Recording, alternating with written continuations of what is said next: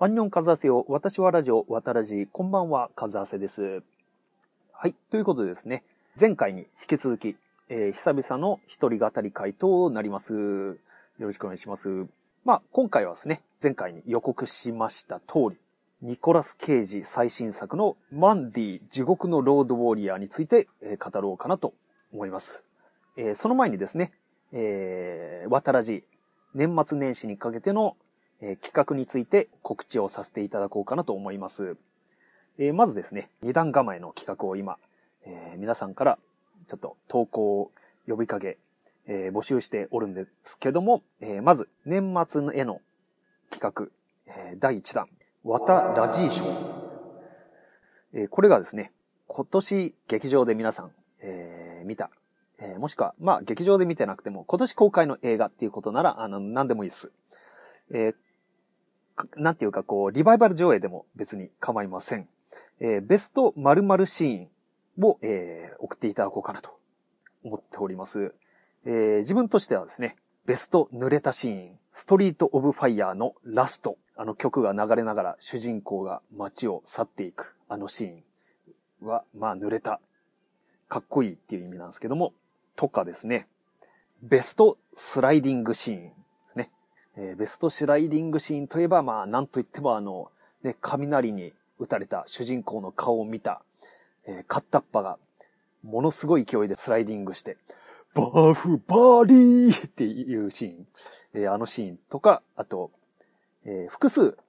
送ってもらっても構いません。えーベストスライディングシーンで僕は、え印象に残ってるのは、このカッタッパのバーフバーリーシーンと、あと、グレイテストショーマンのヒュー・ジャックマンが、えーその帽子をですね、えー譲った、えーザック・エフロンがですね、This is the greatest show! で滑り込んでくるあのシーンですね。あのーまあ、この2個があるかなという、こんな感じでですね、あの、今年ベスト〇〇なシーンが何なのかを、えー皆さんから送っていただきたいと。で、えー送っていただいた方全員にですね、あの、特典音声を差し上げますと。えー私とスパスパさんで、えーちょっと収録予定のですね、音声なんですけども、尿道カメラについて語ってみた。えー私がですね、過去、え尿道カメラを経験したことがあるんですけども、これについて語ってみた音声を全員プレゼントしますと。で、えーどこに、えー応募すればいいかと申しますと、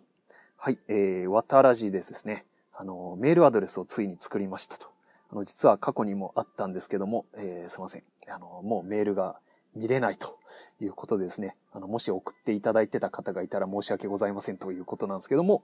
えー新しく作ったメールアドレスを申し上げます。わたメイル55アットマーク gmail.com わたメイルは w-a-t-a-m-a-i-l 全部小文字です。で、55アットマーク gmail.com えーこちらまで送っていただくか、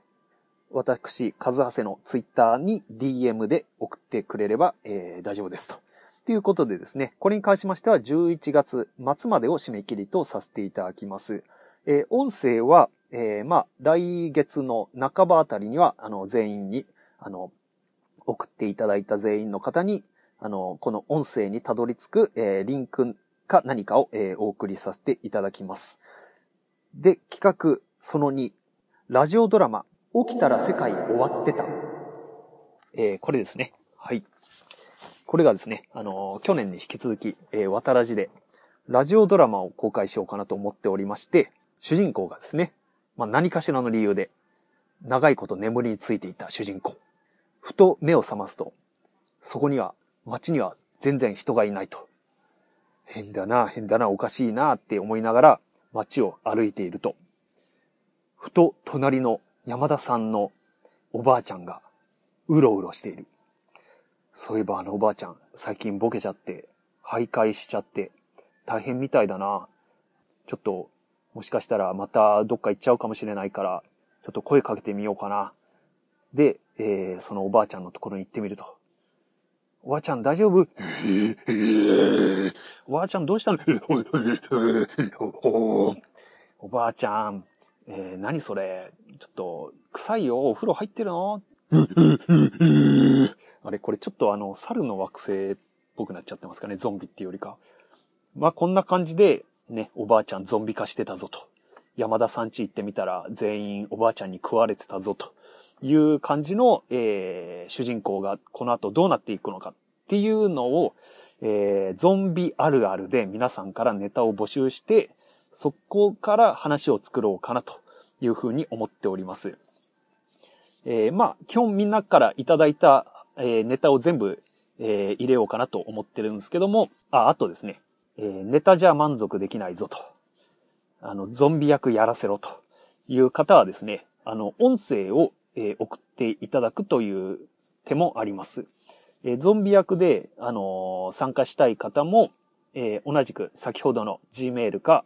えー、私の、えー、Twitter アカウントへ DM をください。で、音声は、まあ、メールに添付するとちょっと重たかったりするかと思うんで、まず、あの、音声作ったから、あの、送らせろという感じで、あの、連絡をいただければ、あの、ちょっと、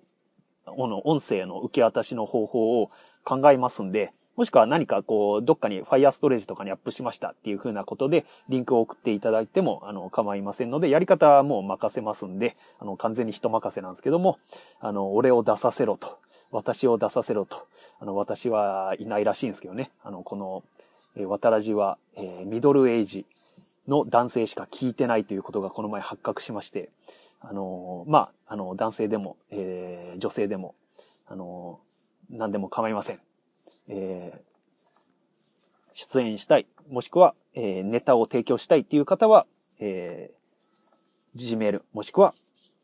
Twitter アカウントまで DM をください。で、こちらに関しても、えー、送っていただいた全員の方に特典があります。はい。特典は、と申し上げますと、私とスパスパさんで語る予定の直腸カメラについて語ってみたはい、えー、これについての、えー、音声をプレゼントいたします。えー、尿道カメラについて語ってみたは、えー、来月の、まあ、半ばあたりに、あの、渡る G 賞の、えー、特典は、まあ、来月半ばあたりにプレゼント。えー、この直腸カメラについて語ってみたは、えー、ゾンビのこのネタは、来月のまあ、今年いっぱいまで募集いたしますんで、えー、プレゼントはおそらく、えー、年明けになるかと思うんですが、えー、皆さん、えー、前と後ろのカメラ音声、これをコンプリートしたい方は、両方に送っていただけたらと思います。で、えー、ちなみに、渡ら G 賞に関しましては、その後送っていただいた方の音声を、えー、送っていただいた方のネタを、えー、12月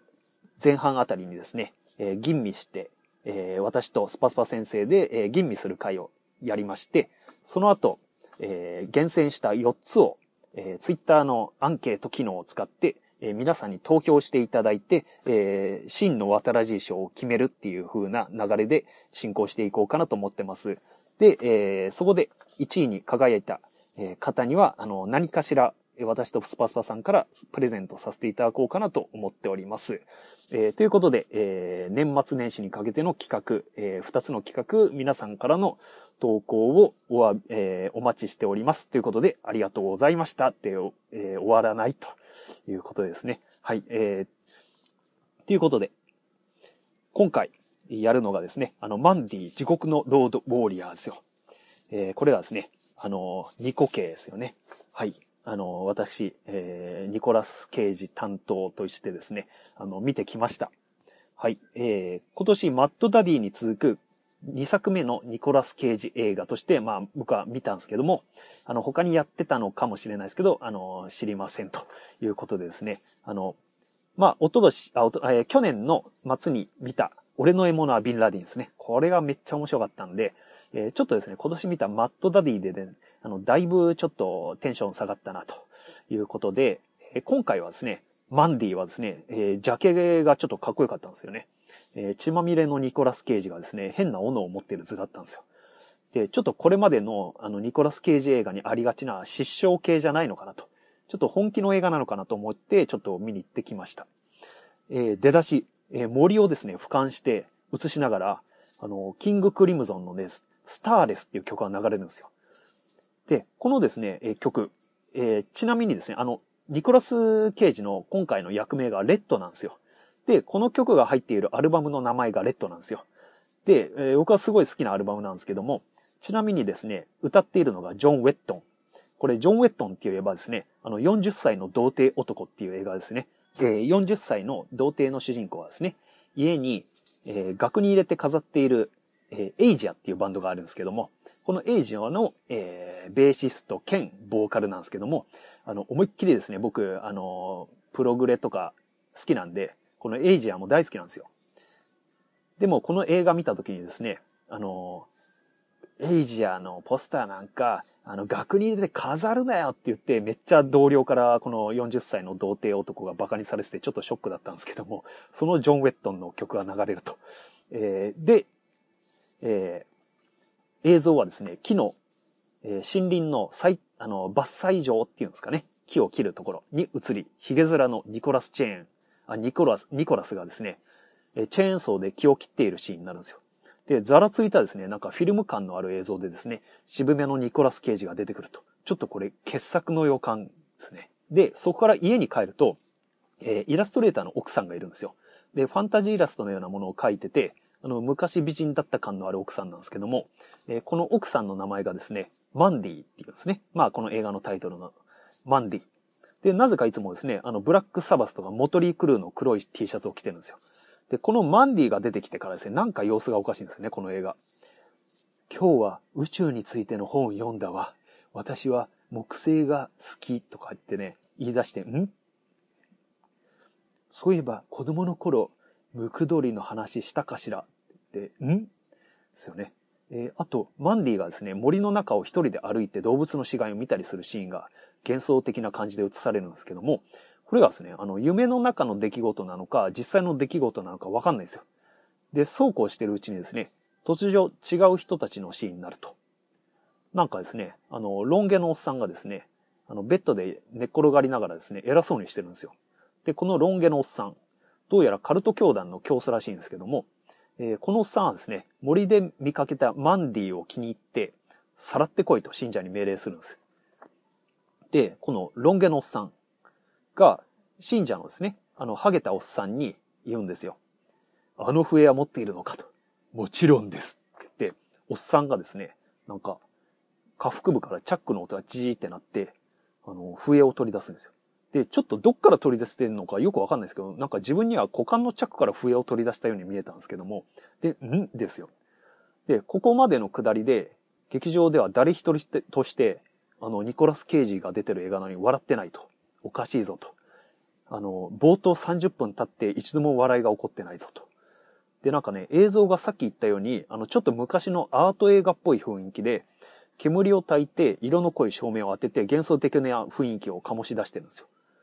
なもんでですね、あらすじだけ書くと、変なね、笑いそうな部分も、笑うべきところなのか、何なのかわからないままシーンが進んでいくんですよ。で、おっさんはその後、頭の悪そうな信者を連れて、夜の森で笛を吹く。で、笛を吹くとですね、なんかこう、超自然的なね、何か、ね、えー、伝説の獣とか、なんか幽霊とか出てくると思うじゃないですか。でも実際に出てくるのは、あの、マッドマックスとヘルレイザーを足して2で割ったようなバイカー集団3人組が現れると。で、こいつら常にジュルジュル言ってると。で、笛吹きの信者がですね、あの、何かこう、謎の瓶を渡すんですよ。で、なんか蜂蜜なのか何なのかよくわかんない白いなんか液体なんですけど、それをグビグビ飲んで、血をよこせとか言うんですよ。で、それは仕事の後だって言って、笛吹き信者が言われたバイカー集団。で、彼らは、えー、結局ですね、その後、えー、ニコラス・ケイジ夫婦を襲います。で、えー、カルト教団に襲われたニコラスと奥さん。えー、ニコラスはですね、自宅の家の外に縛り付けられて、で、奥さんはですね、あの、このカルト教団たちに変な毒を盛られてフラフラになるんですよ。で、えー、この奥さんをですね、ロン毛の教祖がですね、勧誘するんですよ。で、あの、信者たちがいっぱいいるところで、ロン毛の教祖がですね、あの、マンディに、やったら長いセリフでですね、勧誘するんですよ。もうこれがですね、もう本当に長くて、もう眠くなってですね、もう帰ろうかと思いましたよ、この時点で。で、ちょっとね、あの、私の足をですね、踏みとどまらせたのがですね、なぜかですね、教祖裸になってチンコ丸出しになるんですよ。で、まだ淡々と勧誘するんですよ。んと、ちょっと、ちょっと面白いかなって思って、えー、ちょっと留まってたんですけども、目つぶりながら長いセリフをね、聞いてたんですけども、でもですね、これ、おそらく、さすがのキリストでもブッダでも、チンコ丸出しで、えー、人をなかなか勧誘するのは難しいかなと。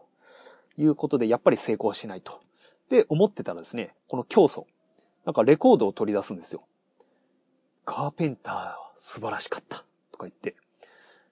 でも、この曲はそれ以上だ。で、もうこのレコードをね、あの、レコードプレイヤーにかけて。で、ジャケットはね、なんか男の写真なんですよ。あれ？これ、もしや？するとマンディ。この曲、もしかして？で、教祖は、チンコ丸出しで、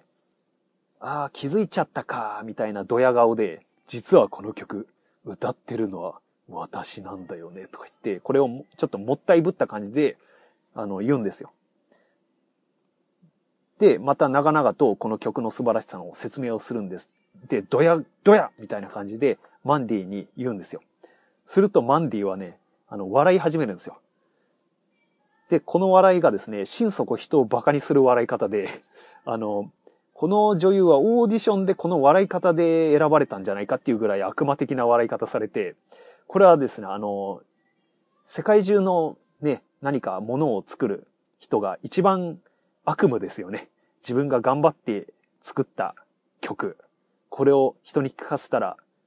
ものすごい悪魔的な笑い方でリアクションされたっていう、最もショックを受けるシーンですよね。で、この焦った競争。で、あの、土地狂ったのかですね、あの、ちょっと下半身を擦り始めると。で、信者に俺を見るなって言って、あの、みんなね、あの、みんなちょっと見てらんないみたいな感じで目を背けるんですけども、で、それを見たマンディはさらに大笑いすると。で、えー、教祖は洗面所に駆け込んで、あどうしたらいいんだ？どうしたらいいんだ？って言って、こう、ちょっとね、あの、今まで築き上げてきた教祖としてのカリスマ性が瓦解ですよね。自我崩壊寸前。で、結局プライドを傷つけられた教祖は、えー、ニトラスの前、目の前でマンディを燃やして殺すっていう解決策に出ると。で、ここまで1時間ぐらい。えー、長かったですね。で、こっからやっとニコラスパートということで、えー、殺されかけるもどうにか助かったニコラス。家に戻るとテレビがつけっぱなしになっていると。なんかね、シリアルの CM なんですよ。で、シリアルモンスターっていうキャラが、子供の頭に、あの、食ったシリアルのゲロを吐きかけるっていう変な CM なんですけども、それを、えー、ニコラスはぼんやり見て、で、ベッドにバタンキューと。で、その後目覚めて、風呂場に行ってトイレ入ろうかなって風呂場に行くんです。で、そこでなんか我に返って、あの、長いこと飲むのやめてたらしい酒をガブ飲みしながら泣き叫ぶっていう、ここがですね、長回しで、あの、ニコラスの、もう、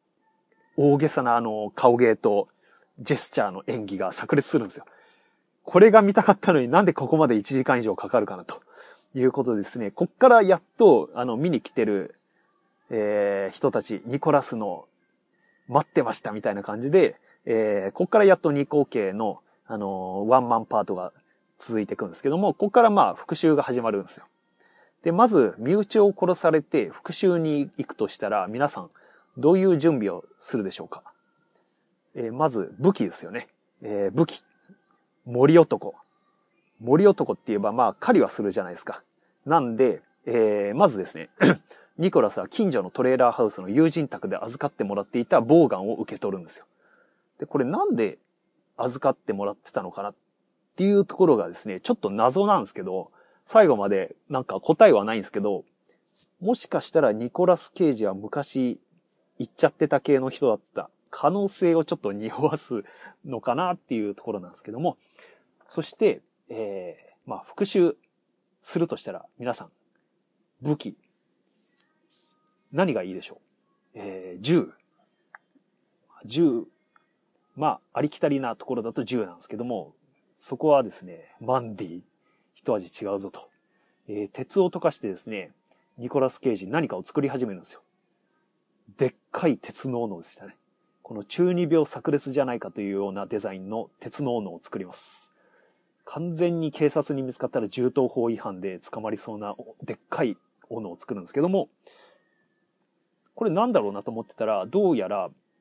えー、スイスの極悪メタルバンドセルティックフロストのロゴを模しているらしいと。以前に私は見たですね、HR ギガーのドキュメンタリー映画ダークスター HR ギガーの世界に、このセルティックフロストのメンバー、トーマス・ガブリエル・フィッシャーがギーガーの秘書として登場していたんですけども、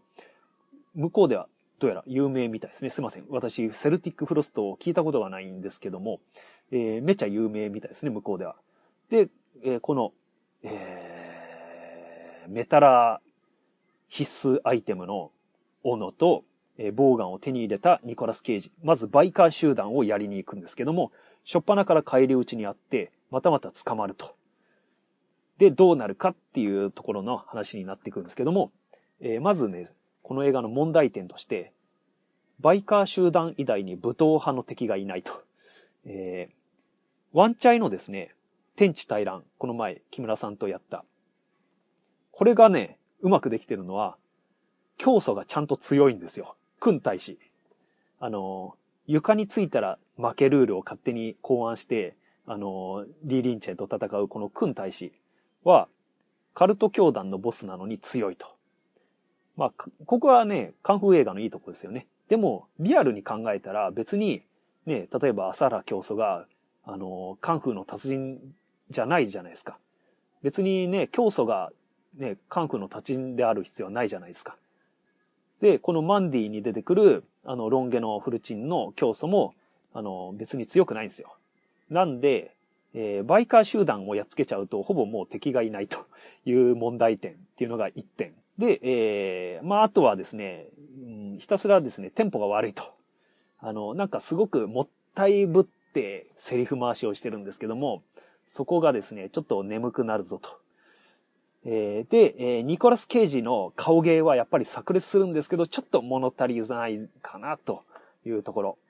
えー、がちょっと残念だったかなと。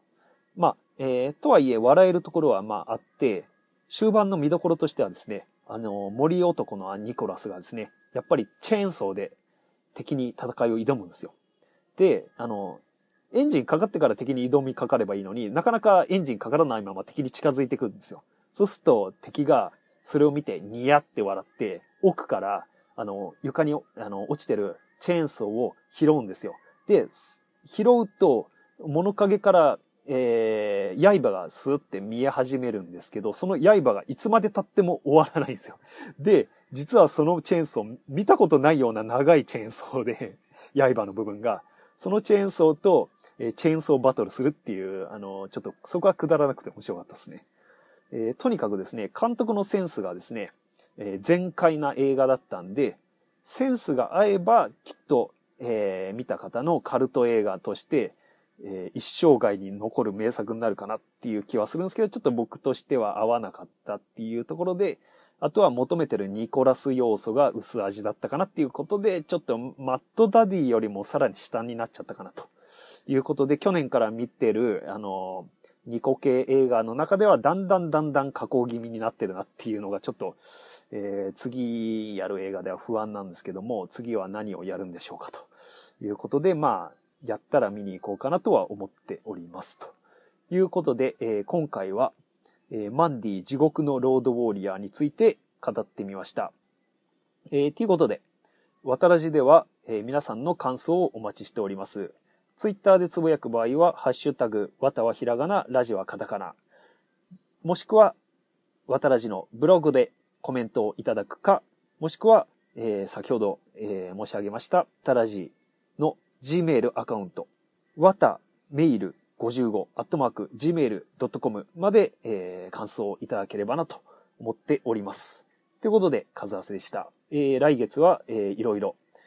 えー、やるつもりなんで、えー、お楽しみにということでありがとうございました。